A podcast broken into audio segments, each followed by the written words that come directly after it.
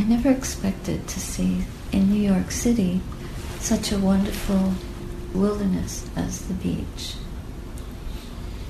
You might not think of the beach as a wilderness, but in fact, it is a wilderness because it's this vast open space. And when you come to sit at that spot, at first, your eyes, well, we go inward. We, but even if you open your eyes, there isn't much to look at. It's, it's a lot of repetition. There's the sky and the water, and the sky and the water. I spent many years living next to the sea and seeing the same thing over and over again. So it brought all that back. Very nice to feel that again. And what it reminds me of is our inner journey. Because when we are journeying inward, we come to the edge. We come to the edge of our world. And at the edge, we have to face ourselves as we really are. Because there's not, nothing much behind that. In fact, in truth, there's nothing behind that. But we create a lot. And meditation has the ability to bring us to the edge. Do any of you find that? Do you come to a place where you don't know what's beyond? It seems dark, or it seems mysterious, or it seems vast, or it seems unreachable, impenetrable, or it seems very free, very spacious, full of light, full of freedom. These are various things that we can experience when we meditate. I wonder if anybody has been to the inner beach. Do you go there sometimes? So there are some qualities that are good to develop for us to be able to experience that ability to come to the edge from within. And um, what was what was I supposed to talk about today? Uh-huh. uh, it's called True Radical. Oh, True Radical. Yeah.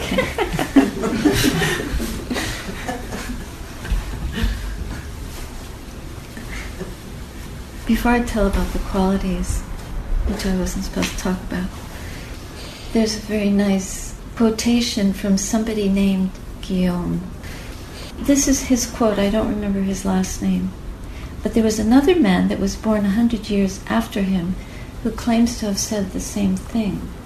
I believe the first one. He must have said it first. He said, he was a teacher, and he said to his students, Come to the edge. And they said, It's too high. We're scared. Come to the edge. We can't. We'll fall down. Come to the edge. We're too terrified. Come to the edge, the Master said. So they came. He pushed them, and they flew. That's us. We are so scared to come to the edge. But if we come to the edge of our world, our inner created world, then the chance for us to fly, to be free, to be joyful, to come to the truth is so great. And I think that's why we're all here. All of us come to the shrine, whatever kind of a shrine you make it. You make it sacred. You make it the edge, away from the world as we know it, away from the things that we think support us,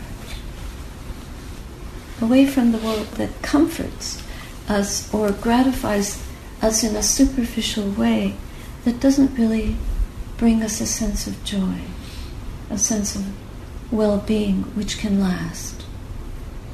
That's why it's really important that we do come to the edge.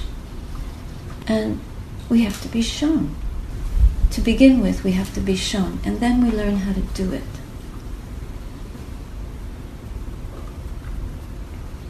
I thought it was going to be a short walk to the beach. and uh, it, it was, it's only a short walk, isn't it? But to be mindful with every step, to really pay attention, it can feel like a much longer walk. And then if the sun is beating down and any other obstacles are coming up, fatigue or a disability, then it's a long walk. But the walk to the edge is, is long. And we can't think, well, it's just, you know, it's just going down to the beach. It could take us lifetimes. But for myself, I've made a commitment to do it. Yeah, and just to keep doing it, it doesn't matter how long it takes. It matters that we're headed there. We're going, we're on the way. And that takes a lot of trust, it takes faith. All of you have been here before. Some of you have been here before. It takes a lot of faith to come to a place you've never been to, sign up to stay overnight, and get fed, and who's going to be there, and what, what will they make me do? Feed the chickens, feed the cat, wash the toilet, and go to the edge of the beach.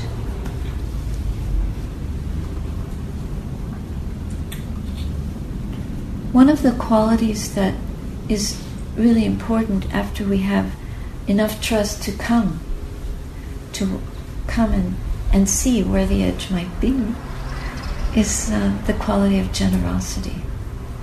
So you're trusting outer conditions. That's a generosity of mind.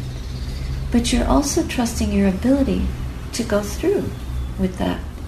And that's a generosity of heart to yourself. It's a gift. You're testing your courage. Normally, we think of generosity as what am I going to get for my birthday? Are people going to give me something nice? Or when you want to give somebody a gift, you do you give them something nice, or do you just pull something out of your cupboard that you don't want? there are different levels of generosity, and the generosity that gives you real joy, and you can test this, is if you give the best that you possibly can. The best. Maybe even something better than you would give yourself. When I was a young nun, we used to have a special event or a special day in the life of one of the community, and we would all pitch in and give a little gift. So we didn't have very much to give. I'll never forget there was a nun. She had come to visit and she brought some gifts to our tea party. We had this little gathering for this person. And she gave everybody a gift. And these gifts were wrapped up in nice paper, and she put a gift in front of each of us. And I remember thinking, well, it's not, this isn't my party, it's not, why are we all getting a gift? But it was such a lovely thing to do. And then each of us opened it, and each of us had been given a piece of fruit, like an apple, just wrapped up. Of course, we don't eat in the afternoon, but she didn't know that. and I thought it was such a lovely thing to do. She just wanted to give us something, and she wrapped it up nicely, and everybody got a gift, even if it wasn't your birthday or your ordination anniversary or it wasn't a special holiday. It was just, I'd like to give you something. So that was a teaching. So then I learned from that it's nice to give even something that it's innocuous. So you get an apple. But the way that it's given was quite beautiful. Sometimes in the monastery, people give you things and you have too much. So then you can share. But I would always be interested to see their reaction. I wanted them to know it was for me. That was kind of sharing. And then one day it came to me what if I just left something outside the door of the person that I wanted to give a gift to? And I didn't leave a card, I didn't say who it was from. What would that feel like? So I tried that anonymous giving. And I noticed that it was a lot more fun. It brought a lot of joy. I wanted to see a reaction, and I saw there's a kind of sometimes there can be a tinge of selfishness. You want to know that they liked it, you want to make them happy. Well, it's not selfish to want somebody to be happy. And in fact, the joy of giving is contagious because when somebody else is happy, then it makes you happy. Giving is perfected by your virtue. So if you give with an unselfish heart, that makes your gift, your generosity even greater. And the same is true of virtue. Virtue is perfected by generosity. Virtue creates a great field of generosity in and of itself. And we talked about yesterday in terms of the precepts. The, um, these are like rules of training. You might not think that you've come here to train, but every time you appear in front of the shrine, closer to the edge, closer to the place where you can't predict what's going to happen, you have to give up control. You have to let go of something. Then you're giving, but you're also creating a place of strength for goodness to arise. So you took precepts not to kill any living thing. That's a blessing. Why? Because all the precepts create a field of safety for ourselves and others. So virtue is in itself a gift on so many levels. It's a gift to the world, but it really is a gift to us. And we begin to notice that when we're doing things that bring us a feeling of well being. What does it feel like when somebody shouts at you? Just a few minutes ago, I heard some shouting on the street. What is that sound? Is it pleasant or unpleasant? It's unpleasant. And what does it feel like when you're shouting to yourself?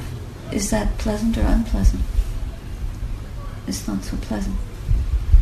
So, the meditation practice, coming to the edge, is a way of listening and examining our condition.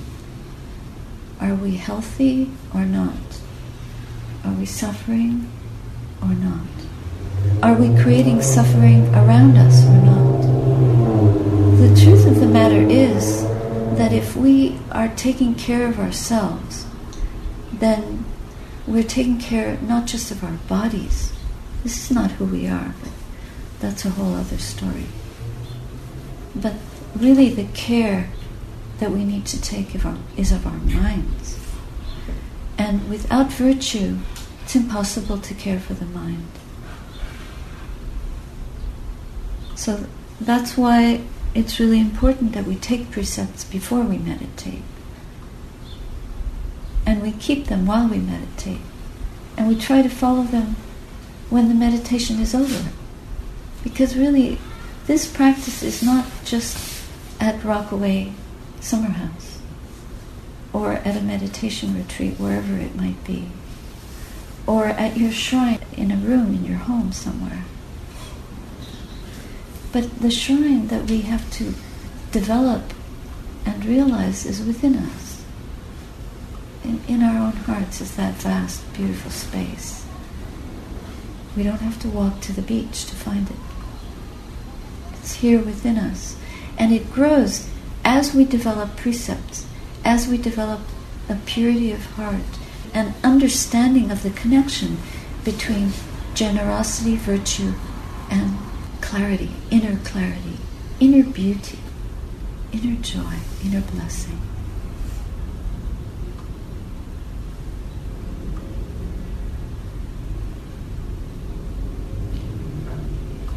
So, coming here, taking these precepts, you're not as free to do things as you normally might be. That's another quality to develop. The quality of renunciation enhances, adorns, makes even more beautiful the quality of virtue. It might not feel like that today, but over time you begin to see. You might think, well, why do I have to give things up? Actually, when you take precepts, you have to give things up. You have to give up a sense of I have a right to shout if I'm upset or I have a right to criticize somebody if I don't like them, or if I don't like what they're doing. But if we restrain our speech and our action and even our thoughts so that we're spreading goodwill, that's giving up these rights that we believe in. That's a form of renunciation. You're not handcuffed, you're not in jail you're actually free. You're free to choose that which supports the best in you. You're free to choose that which will make people attracted to you. It's not the earrings and the clothes and the makeup and the hairdo. It's not the money and the power and the fame or whatever people think will attract others to them. It's the, the goodness the ability to trust someone fully. I guess a lot of you are pretty young, but death comes unexpectedly. We never know when it's going to happen. But I think about death quite a lot. It's very helpful. That's one way of coming to the edge daily, is to contemplate dying. You don't have to even go that far. You can contemplate being sick Anybody here never been sick?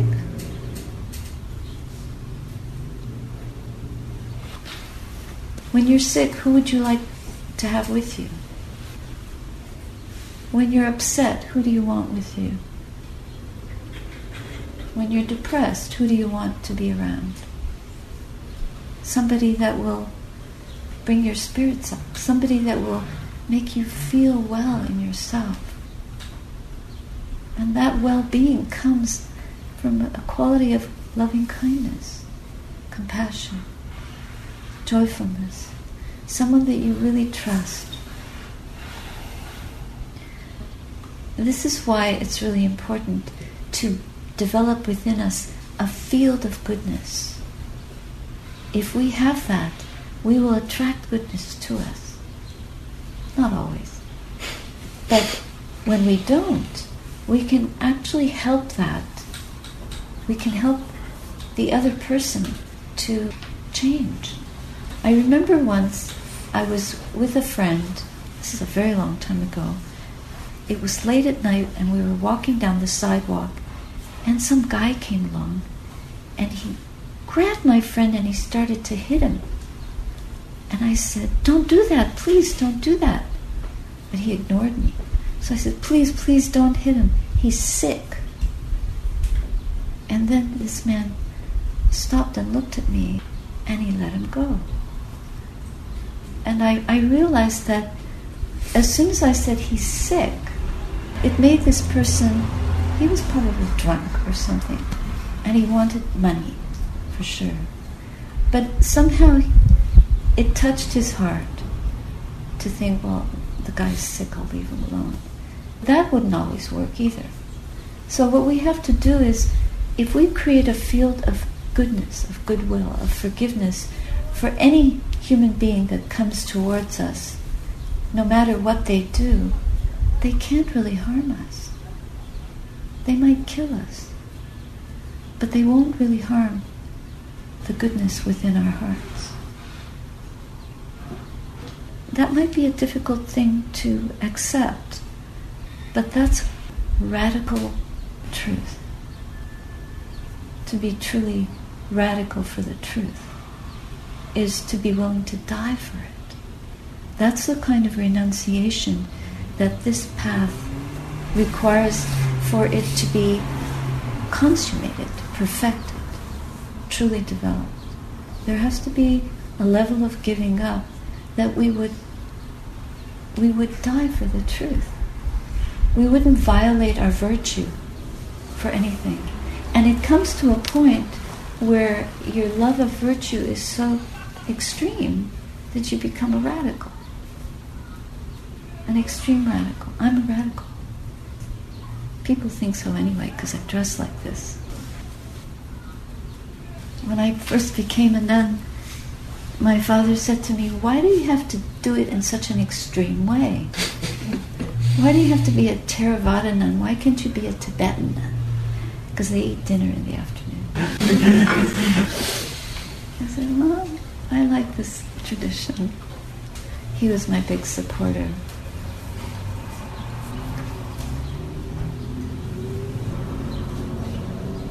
The most important thing that we have to die to is the anger within us.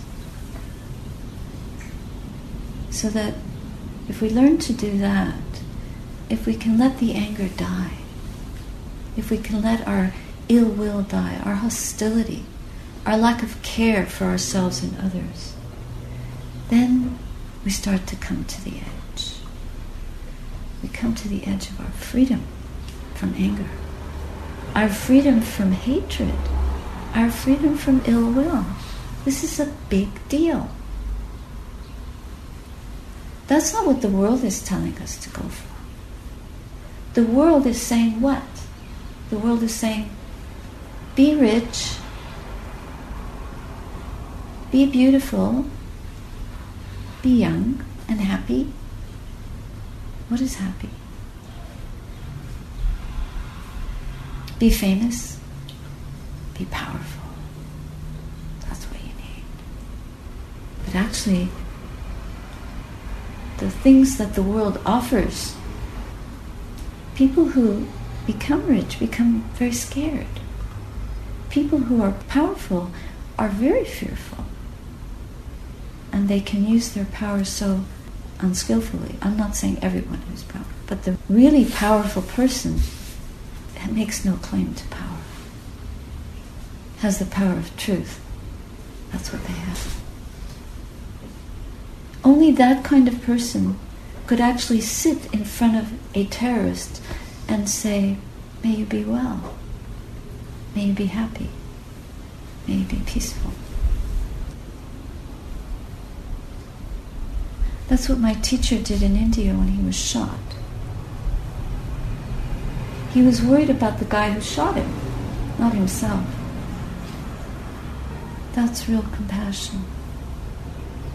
And I felt that he was teaching me to copy him.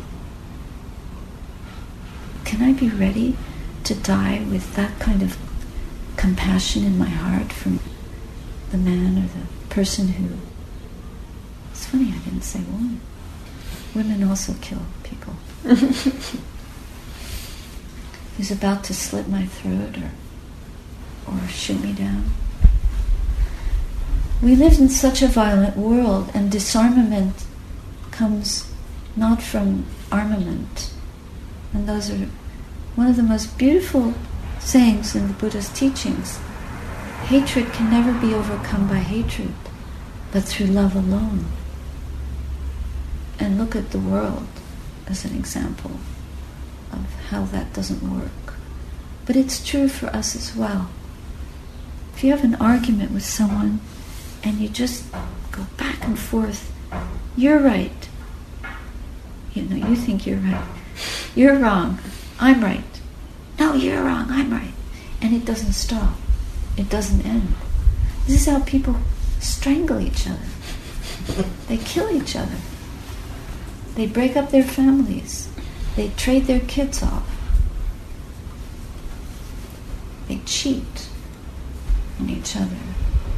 This is for complete lack of any sense of the power beauty of virtue. So, over just a sense of self, a sense of me and mine, what belongs to me and what, what is mine, people can come to such a point of violence.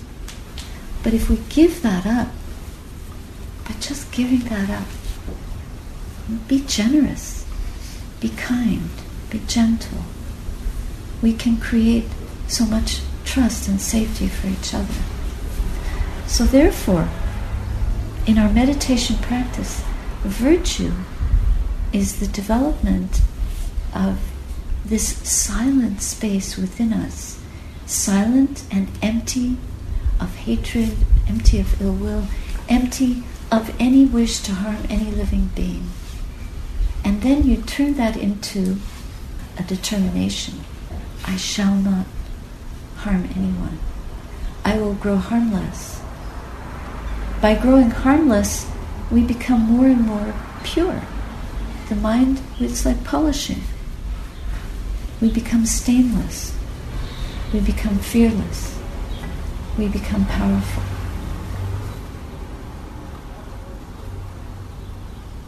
People might still hate us, but we try not to bear hatred to anyone else. So while I was walking to the beach, I was doing these, these chanting these phrases in my mind of these qualities. In Pali, dana, sila, like that. You know these words? Dana. Dana means generosity. Sila means virtue. Then nekama. Nekama means renunciation. Then panya is wisdom.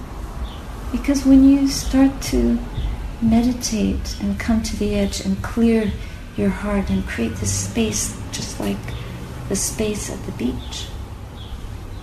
It's a vast, open, beautiful space where you can sit and listen to those beautiful, what are they called? Plover?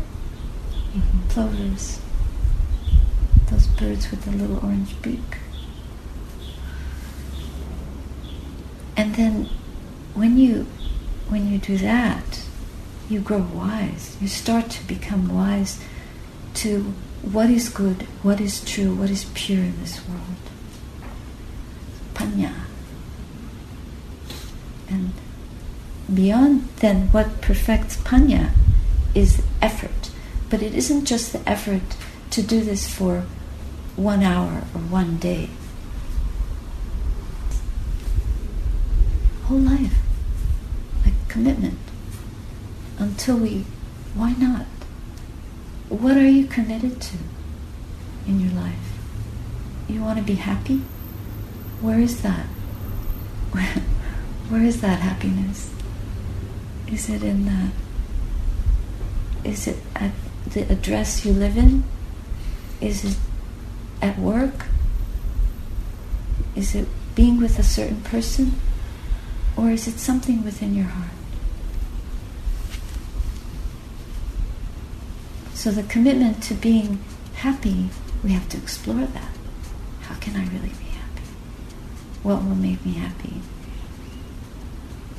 When I was uh, going through my um, 20s, 30s, well, I started in my 20s, but I couldn't find happiness in any worldly thing.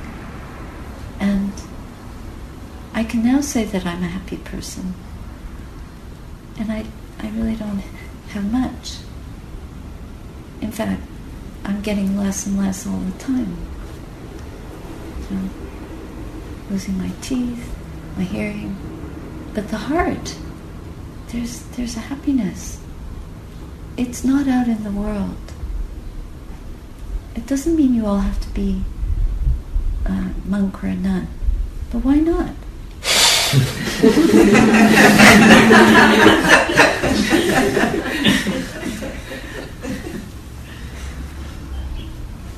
anyway, check it out.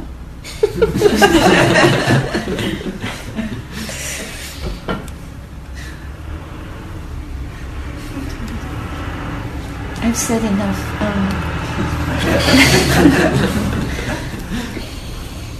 there's ten nice qualities to talk about, and you just think of your ten fingers or your ten toes, and anytime you walk to the beach or wherever you happen to walk, just remember that you have ten fingers or ten toes and count them. Count. Dana, Sila.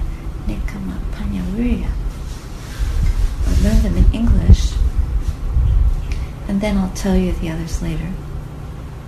But they're also beautiful qualities. Patience, truthfulness, we already talked about. Determination. Don't give up, even if you have to die. On the way back, I thought I was going to die. I was just hot. I'm an old lady. the body is, yeah. And then metta, the quality of goodwill. This is, ah, this is such a sublime quality. And what does it lead to? It leads to the perfection of equanimity. That's like the mind is unruffled. It doesn't matter if you're going to die. It just doesn't because there's joy. It's not the body that, that the heart is joyful. The body's anyway death bound, isn't it? Do you do you know anybody who's died? Is there anyone here who's never lost someone they love?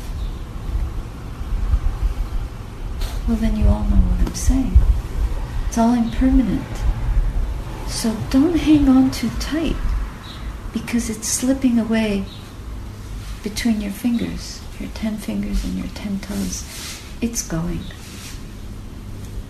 But what you can catch is the joy, the wisdom, the, the beauty of heart. That you can learn, you can come close to. You can be completely an embodiment of that in your heart. And the body just goes to the elements peacefully, as it must, as it should. That's its job. I had a wonderful friend. You have to stop me soon, because I'll just keep going. But this one little. I had a wonderful friend named Ruth who she had uh, multiple sclerosis for 14 years, and then she got breast cancer. So she died quite young age, but she was such a trooper. She really understood the plot. she was the most long lived patient they'd ever had at hospice.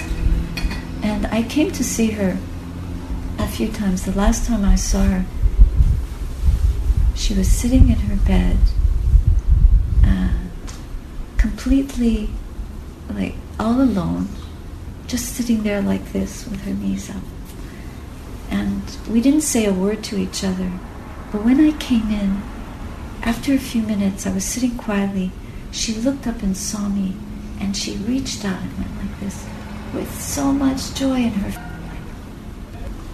So don't think that joy is to be found through the body. Take care of it. It's a vehicle, but it's it's not the answer. I was noticing. You said the food is all vegan and all vegetarian. What was it? All vegan. Yeah. so that's pretty unusual to, you know, have that kind of specialty taken care of.